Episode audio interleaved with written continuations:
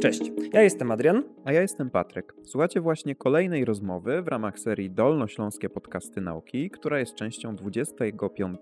Dolnośląskiego Festiwalu Nauki. Dzisiejsza rozmowa będzie o tym, jakie są wczorajsze i jutrzejsze technologie jutra. O niejakim futuryzmie opowie nam dzisiaj Krzysztof Hauke, pracuje na Uniwersytecie Ekonomicznym we Wrocławiu, w katedrze, która zmieniła kilkakrotnie nazwę, ale zawsze tą przesłanką są nowe technologie. No jestem fanem technologii, staram się propagować wiedzę na różnym poziomie dla środowiska akademickiego przede wszystkim, ale również jeżeli tylko istnieje możliwość to uczestniczenia w różnego rodzaju imprezach, które mają właśnie popularyzować naukę wśród społeczeństwa, żeby to społeczeństwo potrafiło docenić wartość tego, co nauka w tej chwili nam oferuje. Pamiętajcie, że kolejne odcinki serii pojawiają się codziennie przez cały wrzesień, a teraz nie przedłużając, zapraszamy do rozmowy. W Pana przypadku Dolnośląski Festiwal Nauki już trochę tych edycji ma i o wielu rzeczach Pan opowiadał. I jedną z takich ciekawych rzeczy, którą można zauważyć, jest to, że propagował Pan ideę pracy zdalnej, telepracy, to też chciałbym zapytać, czy praca zdalna i telepraca, jak mówił Pan ówcześnie, to znaczyło gdzieś tam w myślach to samo, i jeszcze przed 2010 rokiem. Gdzie ja tutaj mam wynotowane jest... daty dla nauki zdalnej 2005 rok i dla telepracy 2009 rok. Więc tu już można mówić praktycznie o futurologii. Jak to jest być takim trendseterem? I czy chodził pan w tym 2019, oczywiście abstrahując od tego, że było smutno i tak, ha, mówiłem, mówiłem, mówiłem, przejdźmy na pracę zdalną. Tutaj no, bardzo ładnie to panowie właśnie tutaj ujęliście, bo zacząłem zajmować się tymi elementami, które były związane tutaj z pracą zdalną, czy też y, z nauczaniem zdalnym, bo to nauczanie zdalne, od tego się w rzeczywistości moja przygoda y, rozpoczęła.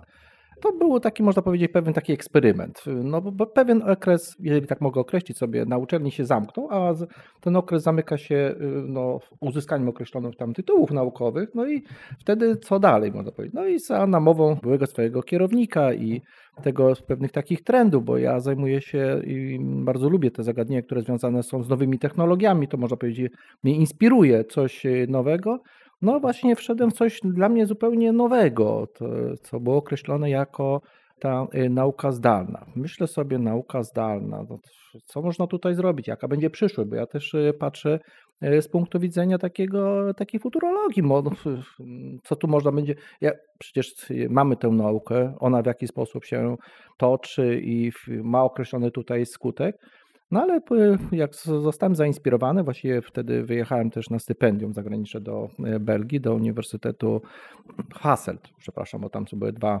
uniwersytetów e, w Hasselt, no i pod opieką pani e, profesor, no, no zacząłem zgłębiać narzędzia przede wszystkim tutaj, ich podejście, po raz pierwszy zobaczymy, że oni faktycznie to realizują. No ja mam takie też y, no, podejście, że podpatruję, co inni robią i tutaj ten y, wyznacznik krajów zachodnich czy Stanów Zjednoczonych to jest dla mnie, można powiedzieć, taki benchmark, no bo czy my chcemy, czy my nie chcemy, to i tak do tego będziemy musieli dotrzeć, i tak będziemy musieli dotrzeć. Takie moje było podejście. No i tak przechodząc sobie tutaj przez te e, kolejne lata, tam się zajmowałem, wiele publikacji o randze tej krajowej i randze e, zagranicznej, czy było widać, że było zainteresowanie tym e, zagadnieniem.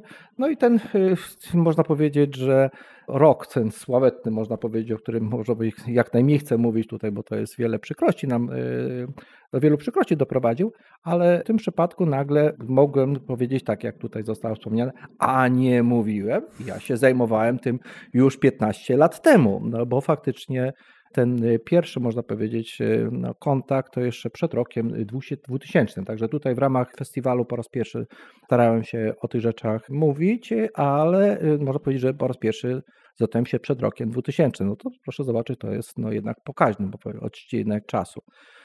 No i później tak te moje doświadczenia tak się przekładały na swojej macierzystej uczelni.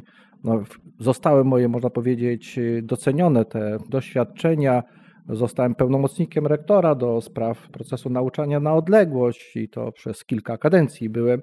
No oczywiście napotykałem, no można powiedzieć, na same problemy, no bo coś nie, to jest w ogóle coś niezrozumiałego y, dla innych, no bo jak w ogóle można prowadzić naukę w zupełnie w innym zakresie.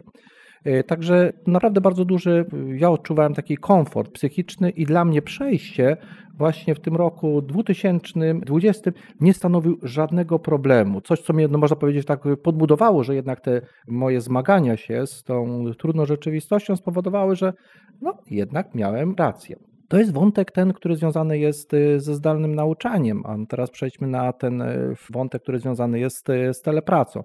To można powiedzieć, że czy też z pracą zdalną, bo tutaj to kwestie definicyjne są zawsze trudne do y, określenia, bo jedni to wyrażają w ten sposób, inni w inny sposób, a ponieważ jestem ze środowiska naukowego, to wiadomo, że jak się spotkają naukowcy, to muszą wymyśleć każdy swoją definicję. Dlatego też może pozostawię znaczy takie trzy kropki, jak to sobie będzie chciał zdefiniować ten, y, czy to będzie praca zdalna, czy to będzie telepraca, to jest jakby jego sprawa. Najważniejsze dla mnie jest to, że praca nie jest wykonywana bezpośrednio w miejscu pracy, nie bezpośrednio pracodawcy, tylko może być za pomocą środków telekomunikacyjnych, za pomocą narzędzi wykonywana zdalnie. Moje też wtedy, jeżeli mówimy o jakichś takich y, doświadczeniach, no to mogę się pochwalić, że jeden z pierwszych wykładów, jakie prowadziłem na swojej macierzystej uczelni, był związany właśnie z pracą zdalną, czy tam to było określone jako y, telepraca. To był rok no, dziś 2010. Znów tutaj no wiele rzeczy no tak y, ludzie patrzyli, co, o czym ja tutaj mówię, czy jakimś zupełnie czymś y, nowym. Nagle okazuje się, że to dzisiaj mamy już no, pewien standard i zrozumienie ze strony pracodawców.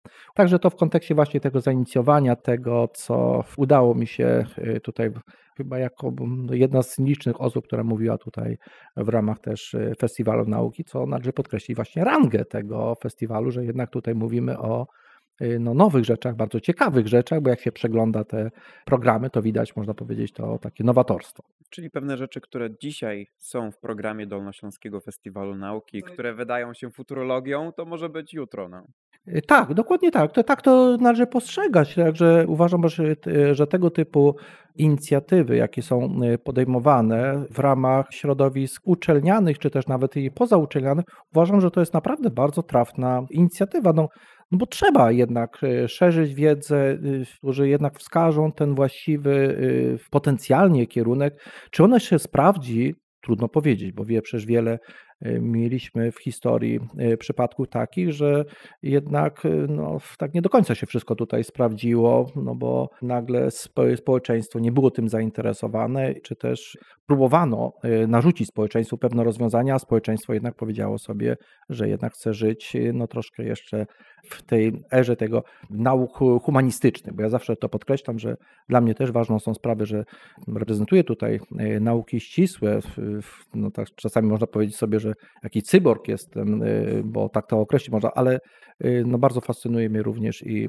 to, co jest związane tutaj z naukami humanistycznymi, także staram się te rzeczy połączyć. Także i ma tutaj satysfakcję grono osób, które zajmuje się właśnie tymi technologią i no i żeby nie poczuli się ci humaniści nagle, że my tego, i my tego nie zrozumiemy, no to ja mówię, no zrozumiecie, no zobaczcie, że ja jednak coś tam też y, nie, jestem y, takim cyborgiem, o tak do tego y, podchodzę.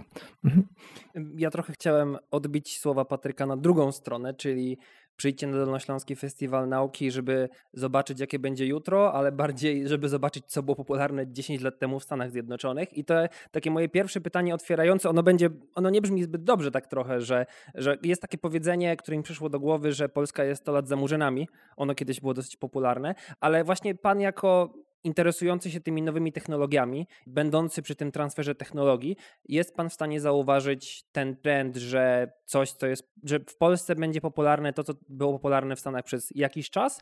To właśnie tę taką może nie, że zapaść, ale pewnego rodzaju zacofanie technologiczne, bo, bo wydaje mi się, że kiedyś to było bardziej popularne, znaczy bardziej powszechne, ale teraz ten dystans się zmniejsza coraz, coraz bardziej przez wzgląd na internet między innymi. Stąd właśnie to, że ta praca zdalna wychodzi dlatego, że ona była już stosowana gdzieś indziej i pan propagował ją jako swoją nową zajawkę, ale też bazując na doświadczeniach innych innych krajów. To znaczy tak, jeżeli chodzi tutaj o pracę czy też naukę zdalną, y, ten rodowód jest trochę inny, nie, no nie przystający do naszych tutaj rozwiązań, bo generalnie to dotyczyło osób, które były w oddaleniu od y, placówek tutaj oświatowych, tutaj mam na myśli tutaj Australię czy też Stany Zjednoczone, no jednak my tę infrastrukturę mamy tutaj, jak to się mówi, dłoni i czasami można powiedzieć przejście 100 metrów, to uważamy, że jako coś, co jest y, no, trudne do pokonania, a tam jest 100 y, kilometrów, to jest można powiedzieć, że standard do tego, który należy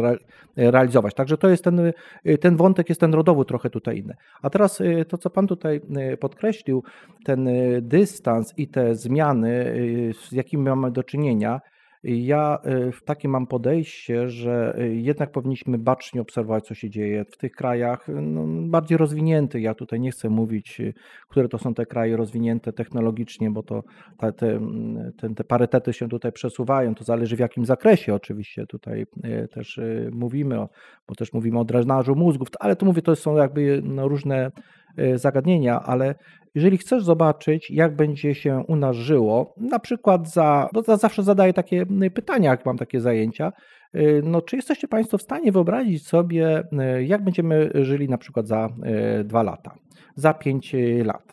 No takie zawsze konsternacja jest. No ja mówię, ty, przecież odpowiedź my znamy, tylko spójrzmy w takim razie troszkę szerzej. Nie starajmy się od razu, tak można powiedzieć, że tutaj wymyślać, Y, mówię w ten sposób, spójrzcie na Stany Zjednoczone. To jest, można powiedzieć, punkt dla mnie odniesienia. To, co się dzisiaj dzieje w Stanach Zjednoczonych, to my będziemy mieli to u siebie właśnie w tym określonym horyzoncie czasowym.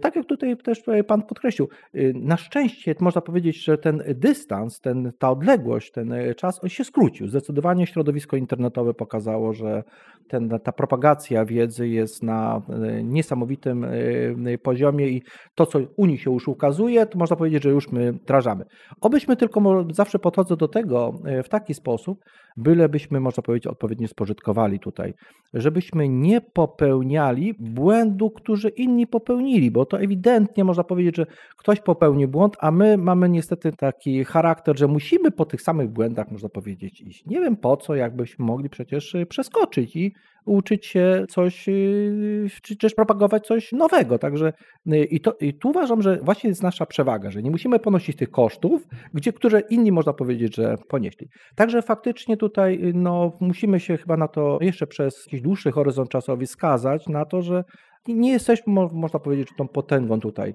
tutaj jako Polska i raczej nie będziemy to, tę potęgę tworzą tutaj firmy, z którymi mamy do czynienia, z technologiami informacyjnymi. No Wrocław jest taki dość e, specyficzny, można powiedzieć tutaj e, no, i wiele miast mogłoby tam tutaj zazdrościć. No Kraków czy też Warszawa, no to jest, można powiedzieć, że coś, co może szczycić się tutaj tym tworzeniem odpowiednich, odpowiedniego klimatu dla tych firm. Ale z punktu widzenia można powiedzieć, że tutaj naszych doświadczeń, takich typowo krajowych, no jednak musimy powiedzieć sobie, że Y, no nie jesteśmy dominujący. No w tej chwili mi się nasunął taki inny jeszcze przykład, bo to, żeby też, y, no mamy tutaj też y, znanych producentów gier komputerowych, no chciałbym też ich tutaj docenić, bo jednak oni zrobili furorę w, w ramach całego globu ziemskiego. I... Ja chciałbym pewien taki wątek jeszcze mm, no, w pewien sposób rozszerzyć, bo to, co Pan mówił, że mm, w momencie, gdy przyszła taka konieczność w marcu 2020 roku, żeby przejść na te standardy zdalnego nauczania, zdalnej pracy, no to to było bardzo dalekie od jakiegokolwiek rozpowszechnienia. Daleko byliśmy od tego, ale mimo to w bardzo krótkim relatywnie okresie czasu udało nam się dosyć spektakularnie wdrożyć to zdalną naukę, zdalne nauczanie.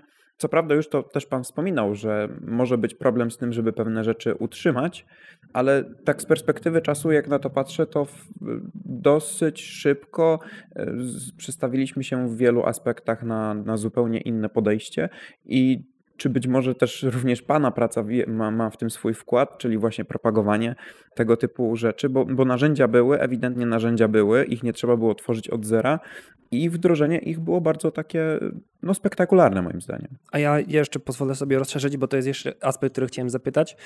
Trochę o to, jak wyglądała praca zdalna właśnie w tam w okolicach lat 2000, a dzisiaj, bo dzisiaj wydaje mi się, że to jest w dużej części przeniesienie tego, co jak pracowaliśmy, tylko po prostu z innymi narzędziami, A czy praca zdalna nie niesie ze sobą trochę innej idei pracowania, a nie robienie tego samego co teraz, tylko, tylko po prostu zdalnie? W sensie pracuję tak samo, tylko, tylko z domu, w ten sam sposób. Czy to nie jest w jakiś sposób trochę, e, trochę zaprzecza tej idei pracy zdalnej? Znaczy zakładając, jaka ona była, bo tutaj tak naprawdę... To znaczy, y, może pozwolę sobie tutaj od tego, y, pan tutaj, przede wszystkim, jeżeli mówimy tutaj o pracy zdalnej, czy też y, i tej nauce zdalnej, to też w jakiś sposób powiąże, no ale jednak w szczególności tutaj na pracę zdalną może zwróćmy uwagę, bo to jednak wykonujemy no, przez no, sporo odcinek czasu naszego życia.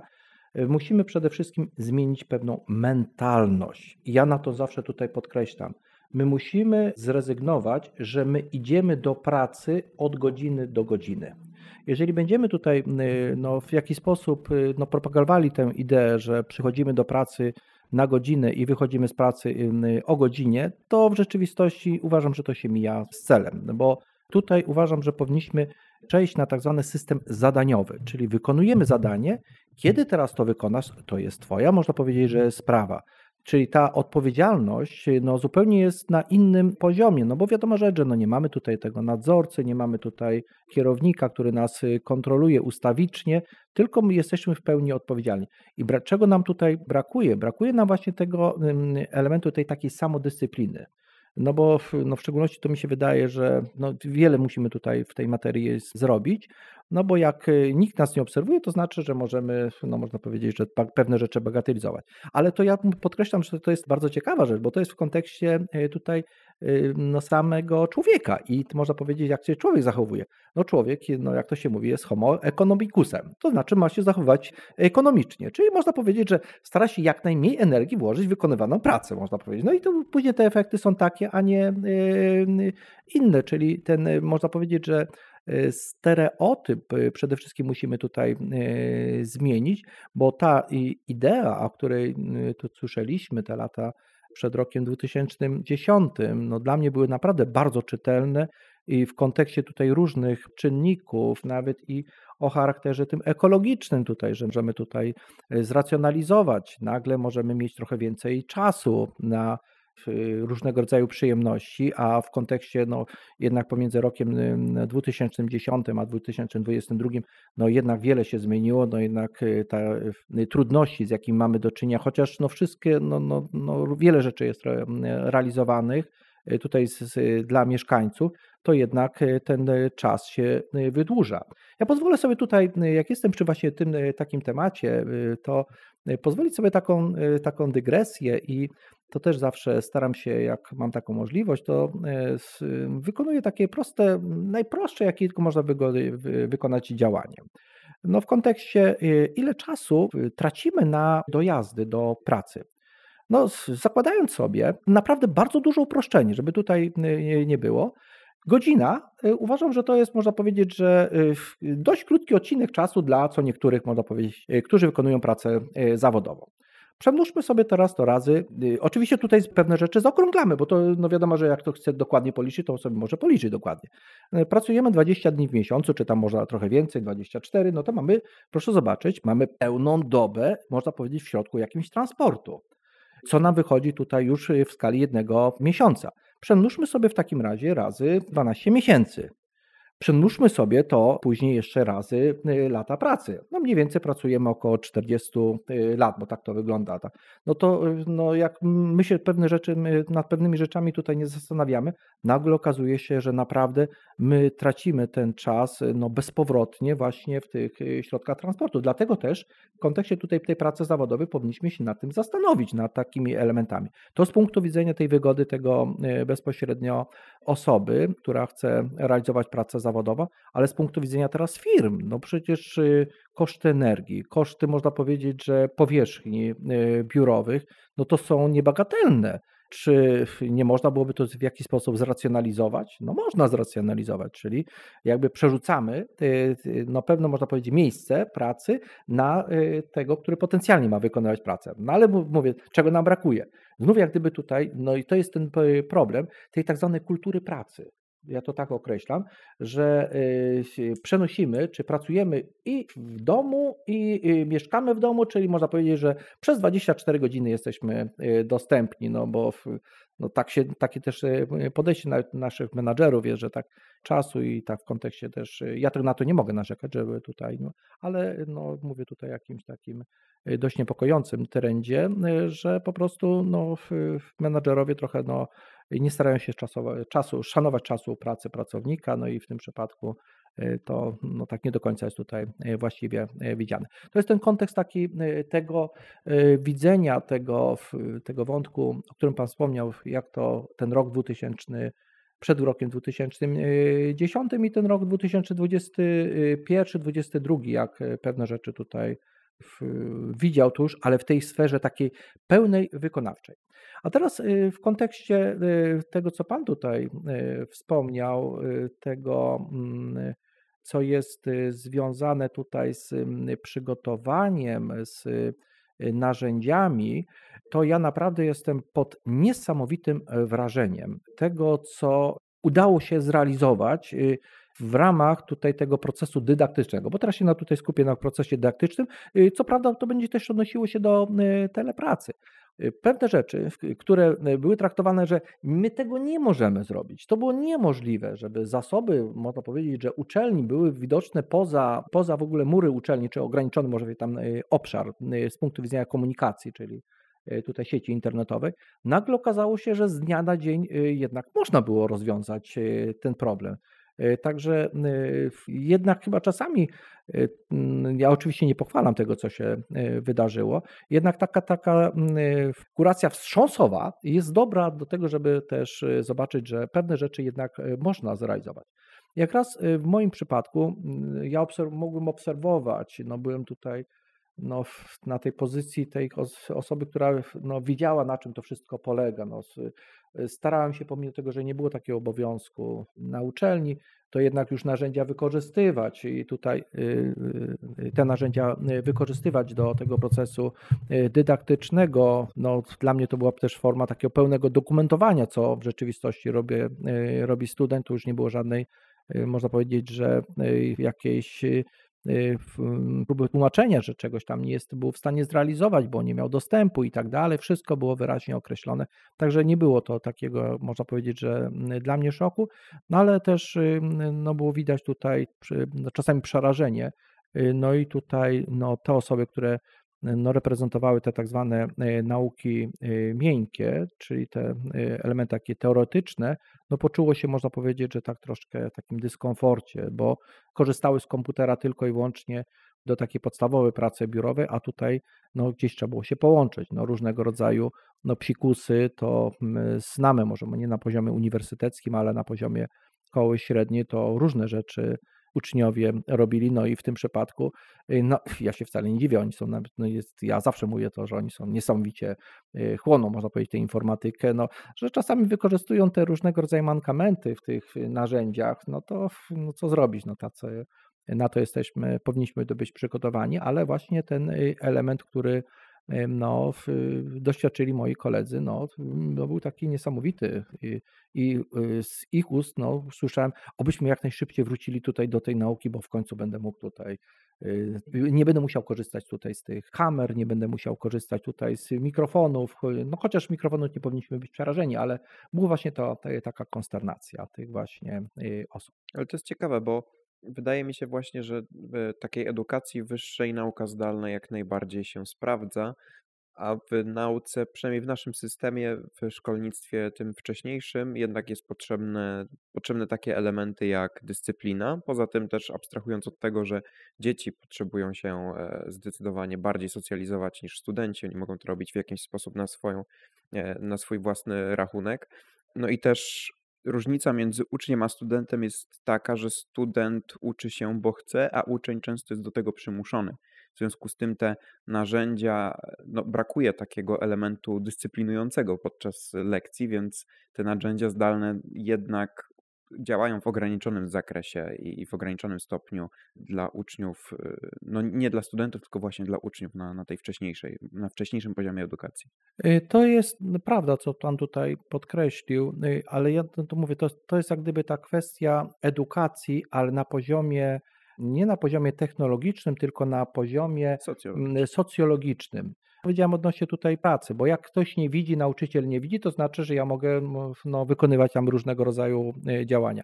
No przyznam się, że e, to znaczy tak, jeżeli chodzi tutaj o szkolnictwo wyższe, no to tak jak tutaj Pan podkreślił, no e, przede wszystkim tutaj no, nikt nie przymuszał, tylko można powiedzieć, że jest to dobrowolna decyzja każdego, z każdej z jednej z osób.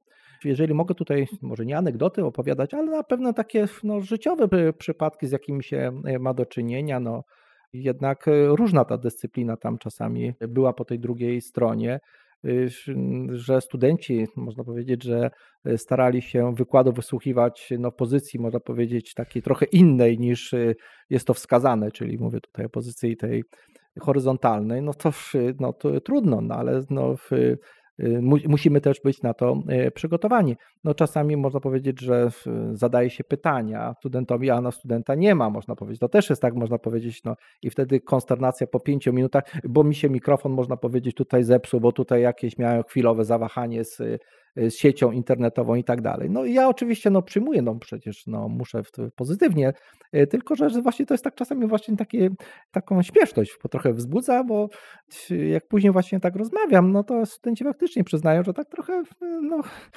tak śmiesznie to wygląda, może humorystycznie to wygląda. No ale to jest właśnie to jest inny problem. No, też mam możliwość obserwowania, jak to wygląda na poziomie szkoły średniej czy szkoły podstawowej, y, tam naprawdę nauczyciele y, no, muszą, wykon wykonują naprawdę bardzo ciężką, musieli wykonywać bardzo ciężką pracę. To jest, y, a w szczególności na poziomie szkoły tutaj tej podstawowej, to jest, pomimo tego, że znam technologię, to chyba bym się nie odważył prowadzić zajęć właśnie dla takich osób, no bo też miałem tak możliwość obserwowania, to wygląda. Jeden zada pytanie, drugi zada pytanie y, jako dziecko. Ten nie może znaleźć strony, ten nie może y, znaleźć długopisu, na którym może, może mógłby coś napisać, a mu się klawiatura zacięła i tak dalej. No to jest na porządku dziennym. Gdzie na przypadku już y, no, tym uniwersyteckim czegoś takiego nie ma, bo to by tak troszkę dziwnie wyglądało, można powiedzieć, że, że nagle ktoś się tłumaczy nieznajomością technologii. Y, takie anegdoty, y, to można powiedzieć tak, jak y, jest na przykład aplikacja facebookowa, to ona się nigdy nie zawiesi, ale jak jest aplikacja Teamsowa, ona się nie ma prawa chodzić funkcjonalnie, z punktu widzenia funkcjonalnego. No na pewno się musi mieć tutaj jakieś zacięcia. Także to jest takie, można powiedzieć, że w postaci takie anegdoty. Ja, jeżeli tutaj, no, bo mówimy o takim troszkę dłuższym horyzoncie, no, komunikatory różnego rodzaju i y, dostęp do y, środowiska tak, no nie był taki przed 20 laty jak dzisiaj. No, komputery to były no, raczej na poziomie tym uniwersyteckim, ale prywatnie to no, tak nie były dostępne, można w ten sposób, a nie tak jak dzisiaj, że wszyscy mamy, można powiedzieć, przynajmniej dwa komputery i dodatkowo jeszcze smartfona. No ale to już, no, to należy oczywiście bardzo pochwalić, że mamy taki, taką progresję, ale do czego tutaj zdążam, to pamiętam właśnie e, zajęcia laboratoryjne. Były takie e, komunikatory, na przykład gadu-gadu. Gadu-gadu zawsze się program uruchomił. Można powiedzieć, że prowadzący, można powiedzieć, nie musiał uruchamiać, zawsze się uruchomił, ale już jakieś narzędzie takie, które wynikało z procesu dydaktycznego, czyli zwykły Word, można powiedzieć, Excel, nigdy ikonki nie było, nigdy nie można było tego uruchomić. No to też można powiedzieć, że i oczywiście no, pozbyliśmy się, można powiedzieć, takiego już, no, te, tego typu, można powiedzieć, postaw, no jednak widać tę tę progresję, no już trochę inaczej to e, wygląda. Ale to mówię taki, w takich, e, takich aspektach trochę humorystycznych, bo wiele może mogę tutaj przekazać właśnie takiej tej, tej wiedzy. No przekazuję właśnie jak, jak to wygląda. Podejrzewam, że jak ktoś usłyszy, to pomyśli sobie, no faktycznie, że tak to też było na zajęciach. Jak chce się powiedzieć, kiedyś to było to, to słynne. Trochę odchodząc od tego kiedyś, a pytając o tym, co będzie, bo tutaj padł przez chwilę wątek sztucznej inteligencji, to jest też kwestia, którą chciałem zapytać, bo jedną też z rzeczy charakterystycznych dzisiaj są dane i ogromna ilość tych danych, która się gdzieś przez nas tutaj przenika. Ja chciałem zapytać o takie dwa wątki. Czy powinniśmy zwracać uwagę na nasze dane i to, jakie one, to, gdzie one gdzieś zmierzają w internecie? Tu trochę tak nakreślając taki wątek, taki, żeby ktoś mógł sobie to odnieść do swojego na swoje poletko, to na przykład bardzo częstą praktyką są jakieś newslettery typu zapisz się, daj swojego maila i dane, a damy ci tam 10-20 zł zniżki. Czy rekomenduje pan jednak uważać, czy po prostu te dane są już tak wszędzie rozproszone i ilość wycieków z różnego rodzaju instytucji jest już tak duża, że nie ma co zwracać uwagi, po prostu jesteśmy w właśnie z tą sztuczną inteligencją, czy, bo wiem, że ją teraz używa się do tego, żeby monitorować te dane, trochę analizować przy jej pomocy, bo ona jest w stanie przemielić dużo w stosunku do człowieka, ale czy dojdziemy do takiego punktu, że można powiedzieć, kiedyś prezesem banku nie będzie pan XY, tylko ta sztuczna inteligencja i po prostu będzie prezes to będzie zbiór danych, który będzie wyznaczał kierunki i w związku z tym mówił, czy firma powinna iść w tę stronę, czy w tę stronę, czy inwestować w to, czy e, decydować o losie pracowników, bo teraz też jest trochę niezbyt przyjemnych sytuacji, w których e, są konflikty na temat tego, czy sztuczna inteligencja powinna nam regulować warunki pracy na podstawie naszej wydajności, optymalizować nasze normy i tak dalej, bo jest trochę, trochę kłótni teraz o, o taki aspekt społeczny. Znaczy problem, jeżeli chodzi o sztuczną inteligencję, to jest, ja tutaj nie podkreśliłem tego w swoim tutaj wątku, ale ja w rzeczywistości rozpocząłem pracę jako ten młody adept po studiach w katedrze, która zajmowała się sztuczną inteligencją. To już można powiedzieć, że to już jest 25 no, lat temu, czy więcej nawet mogę obserwować cały czas, jak to się rozwija. No ale tutaj to no, zmierzam w kierunku odpowiedzi na Pana tutaj pytanie. Jak najbardziej, jeżeli chodzi tutaj o szybkość przetwarzania, skuteczność przetwarzania danych, bo ja również zajmuję się e, business intelligence, zajmuję się tutaj e, big data, także te zagadnienia są mi tutaj znane. Jak najbardziej tak. Teraz tutaj Pan poruszył w kontekst e, danych, takich tych bardziej osobowych, tych profilowych. Mam nadzieję, że tu chyba mogę tak po, w ramach tego spotkania powiedzieć, odnieść się, bo też y, przeprowadziłem wiele zajęć, które były związane z, z tą sołetną ustawą 2018 rok, jak może Państwo pamiętacie, ustawa, która weszła, tak zwana RODO. To można powiedzieć, że trochę kłóci się z tym, co, z czym mamy dzisiaj do czynienia. Generalnie można powiedzieć, że jeżeli tak mogę określić sobie, wielki brat o nas wie już wszystko. Dosłownie, tak, bez żadnego można powiedzieć tutaj, z, ktoś może być tutaj przerażony, jak może wiedzieć wszystko. Tak, wie wszystko, bo y, my, y, naszą integralną, można powiedzieć, urządzeniem, z jakim mamy do czynienia, jest w tej chwili smartfon. Ten smartfon, można powiedzieć, że to już wie, gdzie się przemieszczamy. Jeżeli mamy tutaj różnego rodzaju aplikacje, które pozwalają nam wykonywać pewne gdzieś jakieś przelewy, może nie przelewy, ale zakupy, no to mamy kolejno, można powiedzieć, tutaj źródło. I teraz y, y, w kontekście tutaj portali społecznościowych. Y, portale społecznościowe, no to jest dla mnie, i tu to podkreślam, coś, co, nad czym się społeczeństwo powinno zastanowić. Tylko, że nie wiem, czy powinno zastanowić, to nie jest przynajmniej o te 5 lat za późno, bo w rzeczywistości no, doszliśmy do takiego stanu, że mm, to właśnie chcę powiązać tutaj z RODO, że z jednej strony chronimy swoje dane na różnego rodzaju tutaj sposoby, bo ustawa i tak dalej nam nie pozwala na wykonywanie tego działań, a z drugiej strony wezmę sobie zwykłą przeglądarkę, niezaawansowaną przeglądarkę, wyszukiwarkę, przepraszam, e, pomyliłem, wyszukiwarkę, wpiszę określone hasło, wszystko mam, można powiedzieć, że można powiedzieć wręcz na tacy. No to o czym tutaj mówimy? To w takim razie my chronimy dane, czy też nie chronimy dane? Jak ten kontekst tutaj jest e, widoczny? Ale to my sami się do tego e, przyczynamy. Czyli tak, z punktu widzenia jakichś tam działań o charakterze tym biznesowym, to udajemy, że wyraźnie podkreślam, udajemy, że to y, chronimy dane, a z punktu widzenia właśnie działań na różnego rodzaju tutaj portalach społecznościowych, nagle wszystko nam pokazujemy, że oto dzisiaj byliśmy tutaj gdzieś na jakiejś wyspie i pokazujemy, jaki posiadamy tutaj status wręcz materialny, y, zazdrości dla innych osób i tak dalej. Czyli y, proszę zobaczyć też w kontekście kontekście tutaj samego nawet Facebooka, bo oto y, Facebook, y, to ja wyraźnie to podkreślam, przynajmniej już od dwóch lat uważam, że już y, się wypalił. Bo znów tutaj, to co ważne, to jest dla mnie to właśnie to podkreślam ten benchmark, o którym kilka minut temu powiedziałem, w Stanach Zjednoczonych. To już można powiedzieć, że to już to narzędzie, można powiedzieć, że to, to rozwiązanie, ten udział tego tych członków, no jednak już było widać wyraźnie, że spada.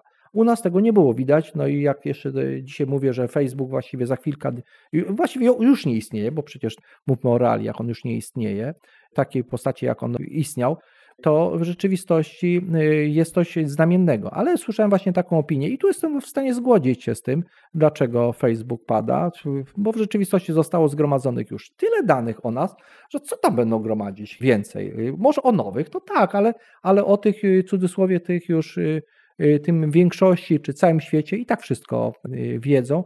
Także w kontekście tego, co tam, co, na co pozwala w tej chwili ta sztuczna inteligencja, że ona faktycznie e, może doprowadzić do takiego, e, właściwie to już prowadzi do takiego stanu, za chwilę podam przykład, że kto będzie prezesem banku, ja mówię tutaj na razie z punktu widzenia jednostki ludzkiej, bo na razie nie, nie mówię w kontekście jak gdyby tutaj zmiany w ogóle osoby tej, tej fizycznej na przedmiot może, bo to jest jakby inna sprawa, za chwilę do tego poruszę. Także faktycznie tutaj już sztuczna inteligencja może faktycznie te rzeczy zrealizować. I zawsze ja też y, y, ludziom młodym przekazuję taką wiedzę y, w kontekście, że chcą być zatrudnieni w określonej tam firmie. No, składają CV i tak dalej. Ja mówię, wasze CV to jest tylko i wyłącznie po to, żeby no, pewne rzeczy natury formalnej zrealizować. To jest tylko formalizm pewien. Bo przecież możemy sobie takie laurki, mamy takie aplikacje w tej chwili, takie laurki o sobie napisać. No oczywiście no, mówimy tutaj też o pewnych rzeczach natury y, takiej usankcjonowanej, że posiadamy odpowiednie kwalifikacje i tak dalej. Ale to dla pracodawcy jest zdecydowanie za mało. On y, z czego korzysta? Korzysta właśnie z portali społecznościowych. Jak ten osobnik y, potencjalny pracownik będzie, można powiedzieć, w jaki sposób wygląda jego profil, ten zewnętrzny, na tych portalach tutaj społecznościowych. No i wiele osób jest właśnie później zaskoczonych, że no przecież oni nie mają prawa tego robić. No, no tak, można oczywiście, że w ten sposób mówić, że nie mają tego prawa robić, no ale jednak pewne rzeczy sami tutaj wskazujemy i uczestnictwo jakieś, można powiedzieć, że imprezie takiej troszkę nasyconej czy przesyconej tutaj alkoholem powoduje, że y, no niestety, ale taka osoba przygrywa w przedbiegach i później dziwi się, dlaczego pracodawca z nim nie chce dalej rozmawiać. Także musimy na te rzeczy zwracać uwagę w kontekście tego, y, czy ktoś może zostać, czy też nie może zostać.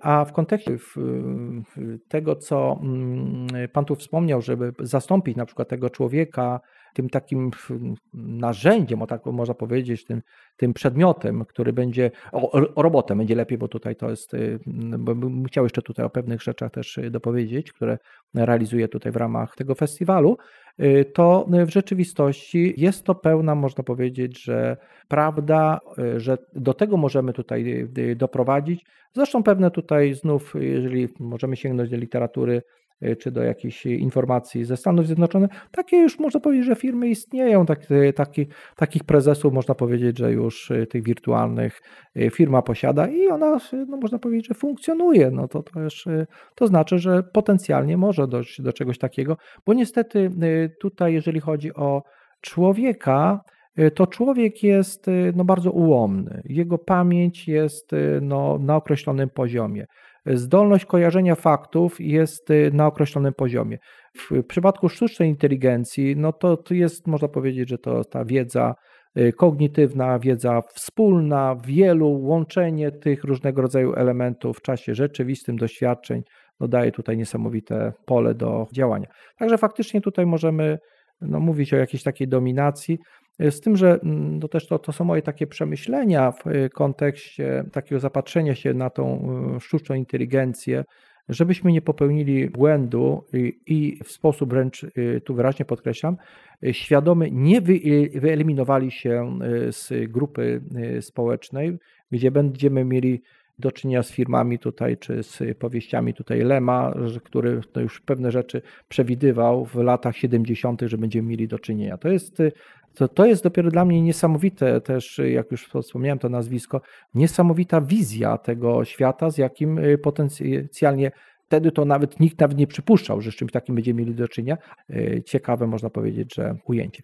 Y, a teraz jeszcze, jeżeli mówimy o tych danych, problem chronić te dane, nie chronić tych danych, no to jest y, bardzo trudny y, temat, bo tutaj poruszamy kolejny wątek, który związany jest z bezpieczeństwem, cyberbezpieczeństwem. No to jest problem dzisiejszego świata i teraz czy chronić dane za wszelką cenę, czy też nie. No przede wszystkim my musimy teraz określić sobie, trochę inaczej chyba na to wszystko spojrzeć, bo no tak nie potrafimy tutaj z tą informatyką sobie poradzić w sensie tych y, oceny czy też wartości tych danych, z jakimi mamy y, do czynienia.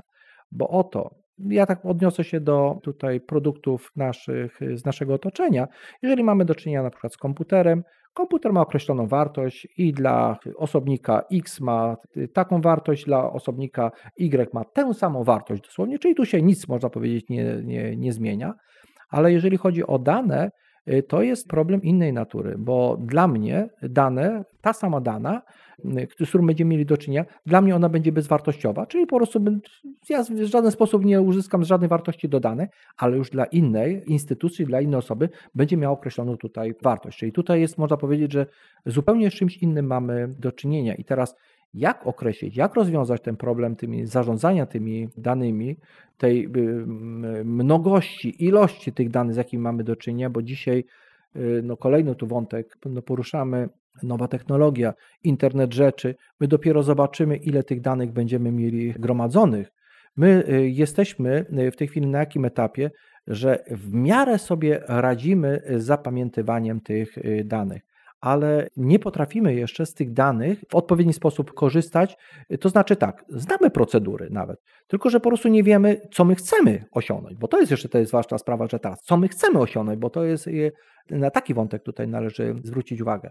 Y, także y, y, problem dotyczący tutaj tych danych, z jakim mamy do czynienia, no jest trudnym i dodatkowo jeszcze w kontekście tutaj tej ochrony danych z to też jest, ma, ma, to charakter indywidualny. Dla mnie można powiedzieć, że to znaczy tyle, dla innych może oznaczać zupełnie inną tutaj y, wartość. A zresztą, jeżeli mówimy tutaj o y, też y, takim ujęciu, jeżeli można tak odnieść się do technologii informacyjnej, no wręcz doskonałe mechanizmy tutaj ma opracowane i zaimplementowane, jeżeli chodzi o bezpieczeństwo danych. No, zawsze to podkreślam, tym najwęższym ogniwem tego całego procesu jest człowiek. No i ten człowiek, można powiedzieć, że destabilizuje te różnego rodzaju tutaj y, nadużycia, jeżeli chodzi o te przetwarzanie y, danych. Także to jest y, w kontekście właśnie tego, tego zagadnienia tych, tych mnogości, też ilości danych. Oczywiście więcej mógłbym na ten temat mówić, ale to tak właśnie chciałem ogólnie tutaj to e, zaznaczyć. Ja też bardzo chciałbym na ten temat więcej posłuchać, ale też trochę kończy nam się czas antenowy i w związku z tym e, chciałem zmierzać do ostatniego pytania, które gdzieś zawsze zadajemy naszym gościom, bo widać we wszystkim, o czym Pan opowiada, pasję i faktycznie jest Pan tym żywo zainteresowany i nasze ostatnie pytanie jest, skąd się wzięło u Pana to zainteresowanie? Czy gdzieś na przestrzeni tego czasu Pana życia znalazła się jakaś szczególna inspiracja do tego, żeby się tym zajmować, czy raczej tak po prostu naturalna kolej rzeczy, że to gdzieś po prostu zainteresowanie technologiami się pojawiało od najmłodszych lat? No chyba trzeba tutaj jednak do, do, tych najmłodszych lat jednak sięgnąć. Co prawda wtedy nie mówiliśmy o technologii, tak jak to dzisiaj obserwujemy, jeżeli tak mogę coś o sobie teraz też powiedzieć, no reprezentuje tak zwane podejście ścisłe, czyli nauki ścisłe, czyli coś, co ma charakter taki bardzo tutaj uporządkowany, czyli to jest jedna rzecz. Następnie zawsze byłem zainteresowany, można powiedzieć to takimi aspektami technicznymi, czyli można powiedzieć, że coś no, z tym mm, związane. Tak moje koleje się potoczyły, że też miałem możliwość chodzenia do szkoły średniej o e, profilu elektronicznym, także można powiedzieć, że już można powiedzieć coraz bliżej już byłem tej, można powiedzieć, że tego, co, z czym mamy do czynienia. Znów tutaj koleje się losy tak potoczyły i wtedy naprawdę niewiele osób wiedziało, co to jest w ogóle informatyka, a może to informacja, ktoś właśnie chciał powiedzieć, bo to takie były tego typu dyskusje. Poszedłem do jakiego policjalnego studium przetwarzania danych, tak chyba tak to się nazywało, i y, tam naprawdę po raz pierwszy zetknąłem się z tą informatyką, co prawda trochę na odległość i to mnie można powiedzieć tak zainspirowało, no bo pewne tam no, człowiek ma plany, ale nie do końca się stanie się tutaj w stanie zrealizowania, ale dzisiaj e, niczego nie żałuję w żaden sposób. Na pewno nie podjąłbym tutaj innej ścieżki, jak właśnie technologia informacyjna, czyli po szkole średniej można powiedzieć, że tak zetknięcie się właśnie z tą informatyką i do dnia dzisiejszego no można powiedzieć, że tutaj no, się, można powiedzieć, że kultywowania. Później następnie studia podjąłem, no i później praca zawodowa, cały czas można powiedzieć informatyka, Instytut Informatyki, sztuczna inteligencja. Także no, no ja się charakteryzuję tym, że ja po prostu jestem ciekawy tego świata i tego, chyba się dobrze ustawiłem, jak to się można powiedzieć w życiu, bo tak nie mogę tak powiedzieć, że to, co widzę, ja mogę od razu, a może powinienem odwrotnie mówić, bo to jednak ja widzę coś wcześniej, a społeczeństwo widzi trochę później, ale to już może nie będziemy się licytować, co było pierwsze. Dla mnie nie ma żadnego, można powiedzieć, problemu czy oporu, że z czymś takim będziemy mieli do czynienia. Także to pojawiają się tutaj, to jak wspomniałem, w ramach też festiwalu tutaj starałem się mówić o chatbotach, starałem się też omawiać zagadnienia przemysłu 4.0. To też y, dopiero zaczyna, można powiedzieć, w naszym wydaniu tutaj funkcjonować. Zrozumienie w ogóle jeszcze mamy do czynienia. Oczywiście tu nie poruszyliśmy jednego ważnego wątka, który mogłem tutaj poruszyć przy Pana pytaniu odnośnie zarządzania tu danymi w kontekście tej chmury obliczeniowej, bo to jest kolejne, można powiedzieć, takie dość ważne zagadnienie zarządzania tutaj tą chmurą obliczeniową. Także te elementy następnie teraz ostatnio się fascynuje różnego rodzaju takimi symulacjami, y, tworzeniem, y, nawet w tym roku będzie y, właśnie taki wykład, także być może to jakaś reklama jest tak, zwane, tak zwanego brata, nie brata, bliźniaka cyfrowego, czyli coś, co no, można powiedzieć, że kilka lat będziemy właśnie mieli tego, tego bliźniaka cyfrowego w kontekście właśnie tego, co Pan tutaj powiedział, w kontekście e, danych, z jakimi mamy do czynienia, bo tych danych mamy już tyle, że w rzeczywistości możemy potencjalnie stworzyć sobie takiego e, swojego sobowtóra tutaj, no i nie wiem, za rękę będziemy go prowadzić, czy on będzie teraz później za nas myślał, to teraz już tak ja bardziej futurystycznie tutaj myślę. Także no, jestem zafascynowany tymi y, technologiami, nie boję się tych technologii, nie mówię, że do czego to wszystko prowadzi, no bo te dyskusje, tak, które no, czasami słyszy się, bo po co mi to jest potrzebne, no to tylko i wyłącznie doprowadzają do y, tak zwanego wykluczenia. A najgorszą, można powiedzieć, elementem jest właśnie wykluczenie, bo to wykluczenie na początku to jest tylko jakby, jakby taki malutki etapik, później wykluczenie stanowi kolejny, można powiedzieć, stopień y, wykluczenia, kolejny, kolejny, Później, jak gdyby, jeżeli popatrzymy to z punktu widzenia konstrukcji, piętra powstają, później można powiedzieć, że mury powstają i, i gubimy się w tym wszystkim. Dlatego też y, czy, no, musimy, można powiedzieć, nadążać za tymi, y, czy, czy nam się to podoba, czy nam się to nie podoba. Jeżeli pewne rozwiązania zaczynają tutaj przybierać rangę tutaj y, tą światową, no to... Y, ja w kontekście tego cyfrowego bliźniaka, to ja bym się zgodził na to, żeby on prowadził e, mój autonomiczny samochód, bo ja nie lubię e, prowadzić samochodu. One, one się będą same prowadzić bez autonomicznego bliźniaka, także to jeszcze, to będziemy mieli kolejny taki Takie, tak jak to w tej chwili wskazujemy, a on sam będzie sam sobie jechał gdzieś, bez daj, nawet tego bliźniaka. Daj Bóg, żeby tak było. Bardzo dziękuję za fascynującą rozmowę. Dziękuję ja bardzo. również bardzo dziękuję. To w ogóle bardzo cenne jest, żeby mówić o takich rzeczach, żeby też mm, może właśnie, żeby uniknąć zarówno wykluczenia, jak i też, żeby odpowiednio wcześnie pewne światełka ostrzegawcze zapalać, bo czasami e, niestety, ale te światełka ostrzegawcze zauważamy zbyt późno. Tu jest bardzo cenna uwaga, to, którą Pan tutaj powiedział. Y, no przede wszystkim my musimy widzieć, że coś się zaczyna rozwijać. Bo jak jest, y, jak to się mówi, jest ta fala, tak jak to można powiedzieć, to zielone światło, a my dopiero zauważyliśmy, że to zielone światło jest, no to już jesteśmy, można powiedzieć, że już na tej pozycji. Już z tyłu ktoś trąbi. Tak, już można powiedzieć, że już dla nas trąbią dla co tego. A... To BMW miga tymi światłami za Tak, już dokładnie w ten sposób. Także tutaj to, dlatego też my musimy, y, kolejną cechą, jak musimy wykreować i na szczęście ludzie młodzi mają właśnie ten, y, ten, y, ten, ten ten dar, że w rzeczywistości obserwują bacznie. Pomimo tego, że ja, no, może można było wywnioskować, jestem E, fascynuję się technologią informacyjną, to ja jednak e, oddaję prym młodzieży, bo oni są w rzeczywistości niesamowici, jeżeli chodzi tutaj o no, wykorzystywanie tych urządzeń, tych gadżetów, z jakimi mamy dzisiaj do czynienia. Podobało Ci się i chcesz usłyszeć więcej? Wejdź na festiwal.wroc.pl i sprawdź ofertę wydarzeń Dolnośląskiego Festiwalu Nauki. Linki do wydarzeń znajdziesz w opisach odcinków. Chcesz nam coś powiedzieć? Podzielić się swoją opinią? Napisz do nas na festiwalmałpa.uwredu.pl i daj nam znać, co myślisz. Nie zapomnij o polubieniu i subskrypcji. I pamiętaj, liczy się nauka. Do usłyszenia w kolejnych odcinkach.